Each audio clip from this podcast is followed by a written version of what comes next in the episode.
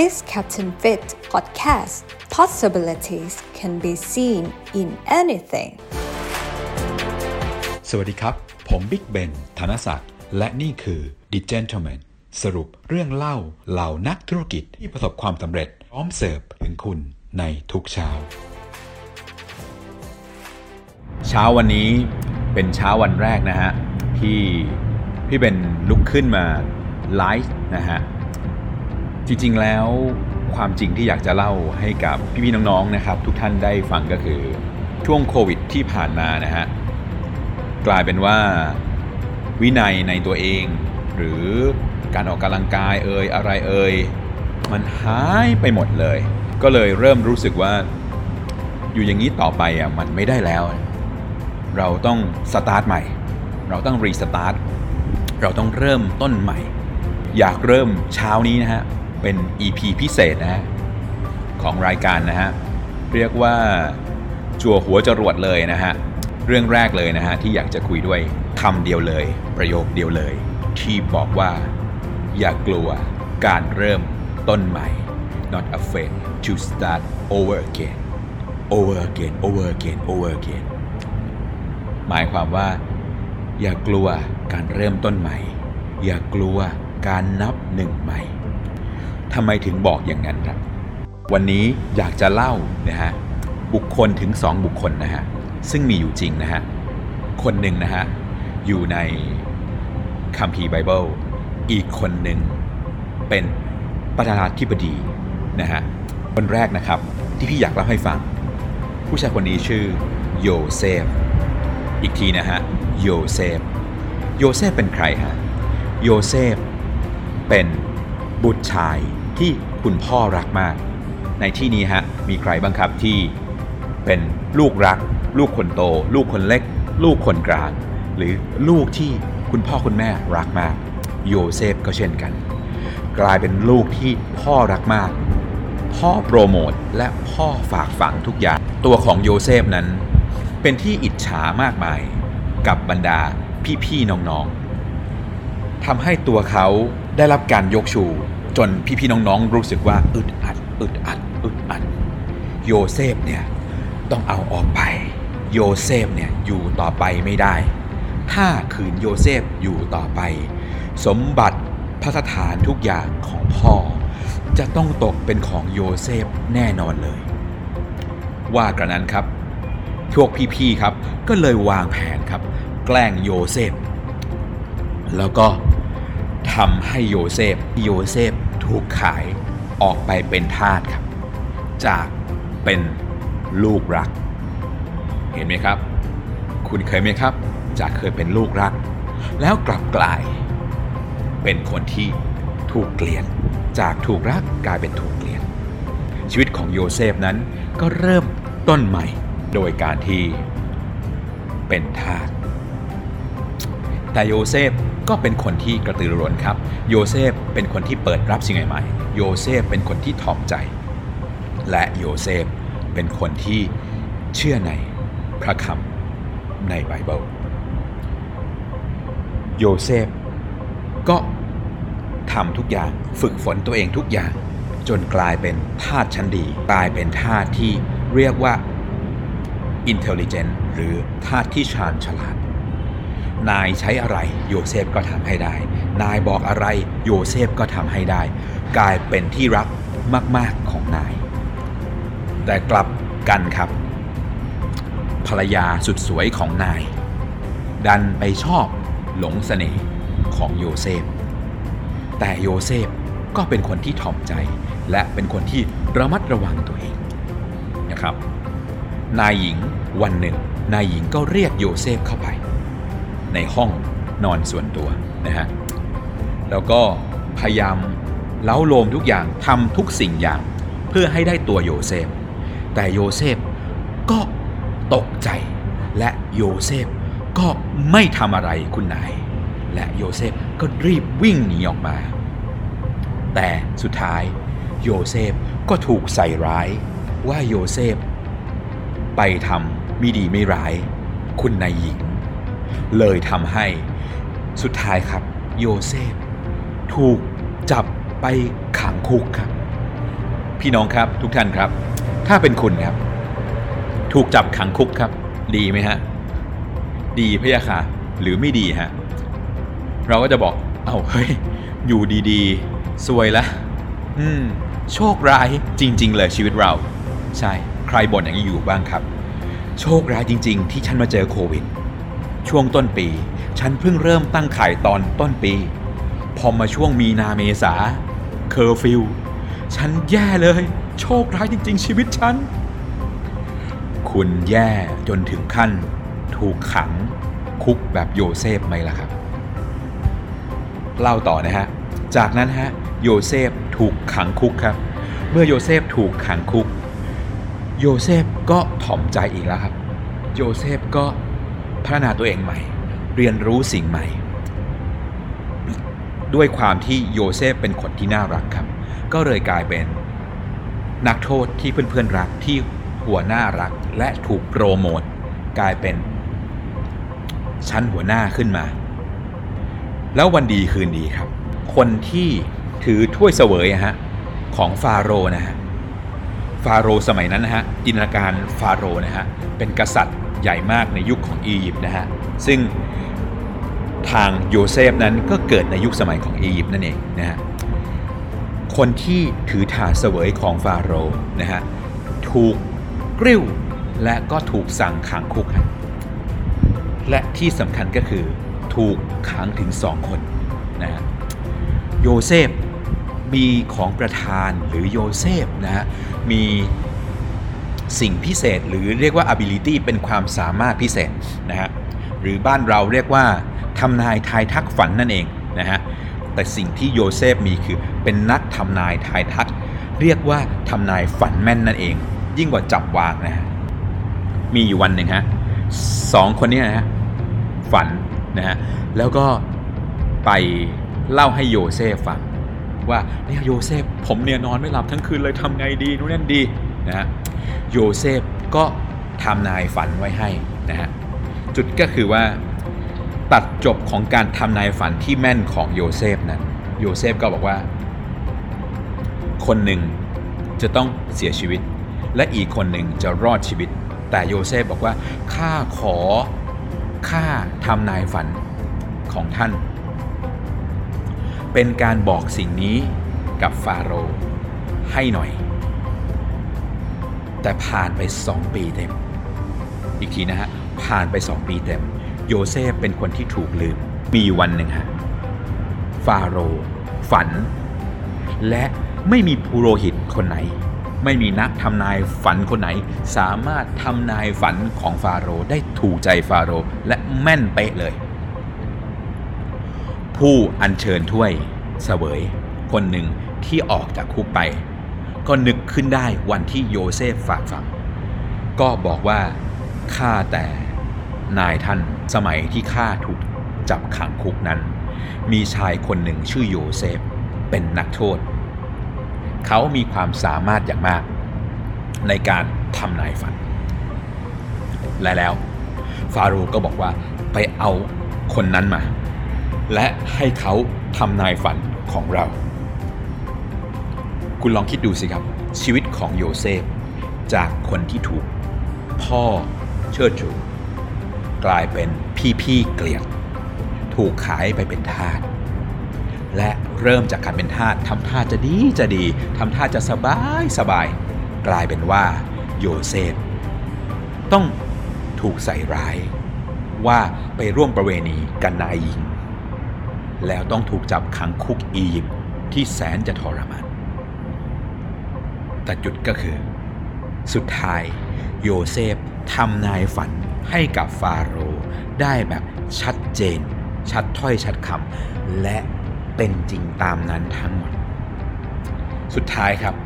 ฟาโรห์ก็อยากจะหานายก ขึ้นมาใหม่ แต่งตั้งใหม่สถาปนาใหม่ขึ้นมาหนึ่งคน ฟาโรห์ก็ยกตำแหน่ง นายกแห่งอียิปต์ให้กับโยเซฟ เห็นยังครับ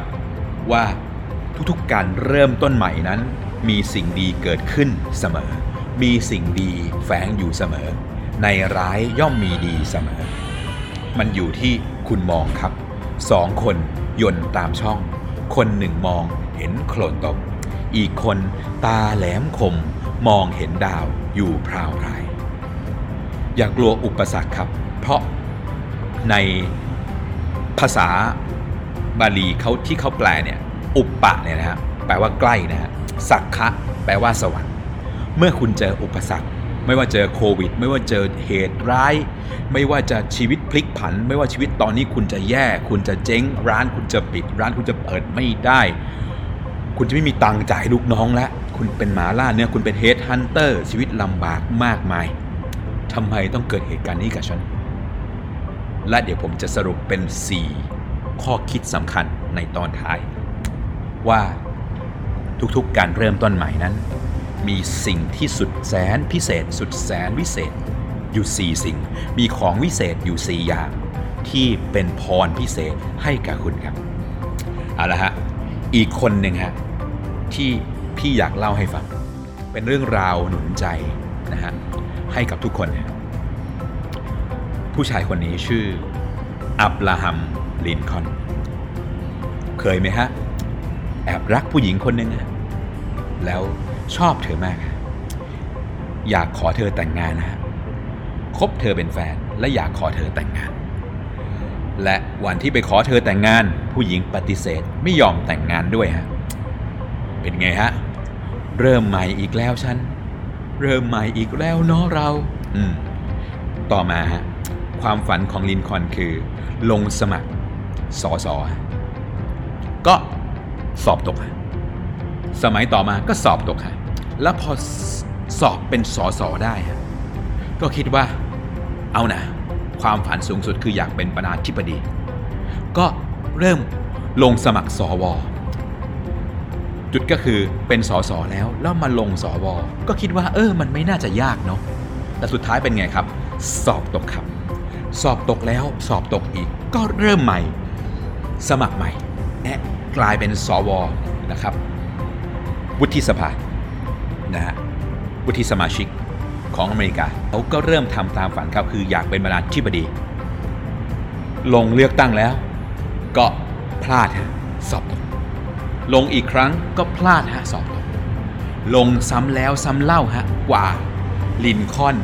จะกลายเป็นประธานาธิบดี มันไม่เกี่ยวว่าคุณเก่งแค่ไหน มันเกี่ยวว่าคุณลุกและก้าวต่อไปก้าวต่อไปก้าวต่อไป step forward step forward step forward step forward ได้อีกกี่ครั้ง กี่ครั้งกี่ครั้ง คุณเริ่มใหม่ เริ่มใหม่ เริ่มใหม่สตาร์ทใหม่ได้กี่ครั้ง จงให้ความสำคัญของคำว่าไปต่อครับ มากกว่าคำว่าหยุด เพราะเรือที่น่ากลัวที่สุด คือเรือที่หยุดอยู่กับที่ครับ คือเรือที่หยุดอยู่ที่เทียบท่าครับฉะนั้นอย่ากลัวการเริ่มต้นใหม่ครับคีย์สำคัญฮะคีย์พอยต์เห็นไหมฮะทอมใจลงฮะและเริ่มใหม่ และคุณจะเจอสิ่งที่ดีกว่าเสมอ คุณจะเจออาชีพใหม่ในวิกฤต ผมรู้จักเพื่อนที่ตอนก่อนโควิดเขาล้มแทบไม่เหลือ แต่ตอนนี้เขาฟื้นได้แบบสุขสบายมากกว่าเก่า จากการที่ไปรับน้ำส้มมาทำแบรนด์ทำอะไรของตัวเองเรียบๆง่าย ๆ แล้วก็ได้ตังค์ขึ้นมา น้องคนหนึ่งจากรวยๆมีตังค์โดนโกง ประมูลงานแล้วเสียเงินเป็นล้านๆตังค์แทบไม่เหลือฮะแต่เขาบอกว่าไม่เป็นไร หนูเริ่มต้นใหม่ได้พี่ เขาเป็นเจ้าของแบรนด์หน้ากากมาสลิน จากเริ่มต้นจากเล็กๆ แล้วก็ทำกำไรขึ้นมา เพราะเขาไม่กลัวการเริ่มต้นใหม่ฮะคุณแคร์บรูซลูสเนี่ยเขาบอกว่าไม่มีสถานการณ์ใดที่สิ้นหวัง มีแต่คนที่ยอมสิ้นหวังให้กับสถานการณ์ฮะไม่มีสถานการณ์ใดที่สิ้นหวัง มีแต่คนที่ยอมสิ้นหวังให้กับสถานการณ์ ฉะนั้น ถ้าคุณไม่สิ้นหวัง คุณยังมีโอกาสอยู่เสมอกำลังใจเป็นของคุณ อย่าให้ใครมาบั่นทอนกำลังใจของคุณ จงเติมกำลังใจให้กับตัวเอง ทุกๆวันนะเพราะโศกนาฏกรรมไม่ใช่การที่ชีวิตจบสิ้นเร็วเกินไป แต่คือการที่เรารอนานไปกว่าจะเริ่มต้นใหม่อีกครั้งฮะ ผมจะสรุป 4 ข้อคิดวิเศษ 4 ข้อคิดพิเศษสำคัญของเรื่องนี้ EP นี้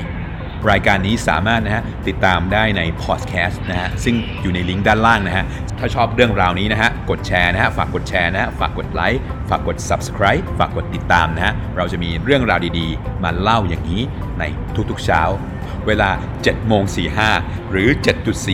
7.45เราเจอกันอย่างนี้ทุกเช้าทุกวัน มีเรื่องเล่าดีๆ มาให้คุณทุกๆวัน every day every day every day โอเคสี่ข้อคิดสำหรับวันนี้ฮะในการที่อย่ากลัวการเริ่มต้นใหม่ฮะก็คือ 1. ฮะทุกคนเคยนับหนึ่งใหม่ แต่จงเข้มแข็งแล้วอย่าหยุดนับต่อไปครับเหมือนที่ อับราฮัมลินคอนเป็น คือเขา step forward นับต่อไป นับต่อไป นับต่อไป เขาไม่ได้พูดว่าเขาต้องเริ่มนับหนึ่งใหม่ แต่เขาพูดบอกตัวเองว่า นับต่อไป นับต่อไป นับต่อไป จนกว่าจะสำเร็จเป็นประธานาธิบดีลินคอนข้อ2ฮะข้อคิดวิเศษข้อที่2นะฮะคือทุกการนับหนึ่งเราไม่ได้เริ่มจากศูนย์ฮะเราไม่ได้เริ่มจากศูนย์นะฮะแต่ เรามี knowledge knowledge overcome fear ความรู้ชนะความกลัว เรามีประสบการณ์ฮะ เรามีความรู้ฮะ ที่ติดตัวฮะ ซึ่งต่อให้เรายากดีมีจนฮะ เหมือนที่โรเบิร์ตคิโยสกิเคยโดนโกงฮะ ลิขสิทธิ์ และแทบสิ้นเนื้อประดาตัวฮะ แล้วก็กลับมามีหนังสือ Rich Dad Poor Dad แล้วก็มีภรรยาใหม่ มีสิ่งใหม่เกิดขึ้น เพราะเขาไม่กลัวการเริ่มต้นใหม่ฮะ เพราะทุกๆ การเริ่มต้นใหม่ คุณจะมี skill ใหม่ คุณจะมี skill ที่เพิ่มขึ้นเพิ่มขึ้นเพิ่มขึ้น หรือคุณเป็น bird's eye view หรือเป็นนกที่บินสูง แต่มันเหมือนกระไดวนฮะ พอเริ่มต้นคุณหล่นตุ๊บลงมา แต่คุณบินได้สูงขึ้น วิวคุณก็จะมองได้กว้างขึ้น เมื่อคุณมองได้กว้างขึ้น ผลลัพธ์คุณจะสร้างรอบใหม่ได้ง่ายขึ้นและเร็วขึ้น เพราะคุณไม่ต้องไปต่อกระไดเพิ่มใหม่ คุณนับ 2 3 4 5 ต่อจากกระไดขั้นเดิมได้เลย เหมือนคุณเล่นเกมนะฮะ เหมือนพี่เนี่ยตอนเด็กๆเป็นเด็กติดเกมฮะ เลยมาเรียนคณะไอทีฮะนะเพราะพี่ชายบอกว่า งั้นถ้าอยากจะเล่นเกมขนาดเนี้ยก็ไปเรียนเขียนเกมเลยดีไหมไปเรียนเป็น IT โปรแกรมเมอร์เลยดีไหม อะไรประมาณนั้นนะฮะ เห็นไหมฮะ เราทุกคนสามารถต่อยอดจาก last save the game ก็คือเราเริ่มต้นชีวิตจากการ save ขั้นสุดท้ายหรือการ save ตอนสุดท้ายเหมือนเล่นเกมมาริโอถ้าเราหรือเล่นเกมลุยด่าน หรือเล่นเกมเอ่อ Final Fantasy หรืออะไรก็ตามหรือ Contra ก็ตามนะเราก็สามารถ save ใน Memory Card ในขั้นตอนสุดท้ายหรือ last the game ที่เราเซฟไว้แล้วเราก็ไปต่อได้เลยในด่านต่อๆไปหรือในขั้นต่อไป เราไม่ได้เริ่มจากศูนย์ฮะ ข้อที่3ฮะสิ่งวิเศษข้อที่ 3 ที่คุณจะได้จากการเริ่มต้นใหม่ นั่นก็คือ ทุกครั้งที่เรานับหนึ่งใหม่ มักสอนให้เราถ่อมใจลง คนที่ถ่อมใจลง จะได้รับการยกชู ความถ่อมใจ จะนำหน้าเกียรติยศเสมอ คนที่ได้รับการยกย่องสูงสุด เหมือนบารักโอบามา เขาให้เกียรติภรรยาเขามาก เขาให้เกียรติมิเชลโอบามามาก เมื่อผู้ชายคนหนึ่งที่ให้เกียรติภรรยา เขาจะได้รับการยกชูทุกสิ่งครับ ต่อนะฮะ ข้อทีสี่ 4 หรือสิ่งพิเศษข้อที่ 4 ข้อสุดท้าย สิ่งที่มีค่าที่สุดในชีวิตเรา นั่นก็คือ คุณจะมี storytelling มีเรื่องเล่าหรือมีเรื่องราว ให้คุณได้ เก็บสแตทเก็บข้อมูลเป็น เรื่องเล่าเหมือนสมัยอากงอาม่า คุณตาผมเป็นคนจีนมาจากเมืองจีน เสื้อผืนหมอนใบ มาแต่งงานกับคุณยายคนไทยนะฮะคุณยายเก่งมากนะฮะคุณยายเป็นเออเหมือนถ้าถ้าสมัยก่อนจะเรียกว่าเชฟก็ได้ เพราะว่าคุณยายได้สูตรทำอาหารมาจากคุณทวด คุณทวดเป็นห้องเครื่องของเจ้าพญานครศรีธรรมราช ก็คือสูตรการทำอาหาร สูตรการทำขนมไทย สูตรการทำขนมอะไรต่างๆ คุณยายได้มาหมดเลยฮะคุณตามาหลงรักคุณยายนะฮะอ่าแล้วก็ได้แต่งงานกันฮะก็เลยเกิดเป็นคุณแม่พี่นะฮะแล้วก็มาเป็นพี่เป็น generation ต่อๆมานะฮะนี่แหละครับกำลังจะบอกว่า ถ้าคุณไม่กลัวการเริ่มต้นใหม่ not afraid to start over again คุณก็จะได้ก้าวใหม่ที่ใหญ่กว่า ได้ comfort zone ใหม่ที่ใหญ่กว่าเสมอ และได้ผลลัพธ์ใหม่ได้เม็ดเงิน มหาศาลก้อนใหม่ ที่กลับมาให้คุณเสมอ ถ้าคุณถ่อมตัวลง คุณได้รับการยกชูสำหรับวันนี้ เช้านี้ขอให้พระเจ้าอวยพร God bless you สวัสดีครับ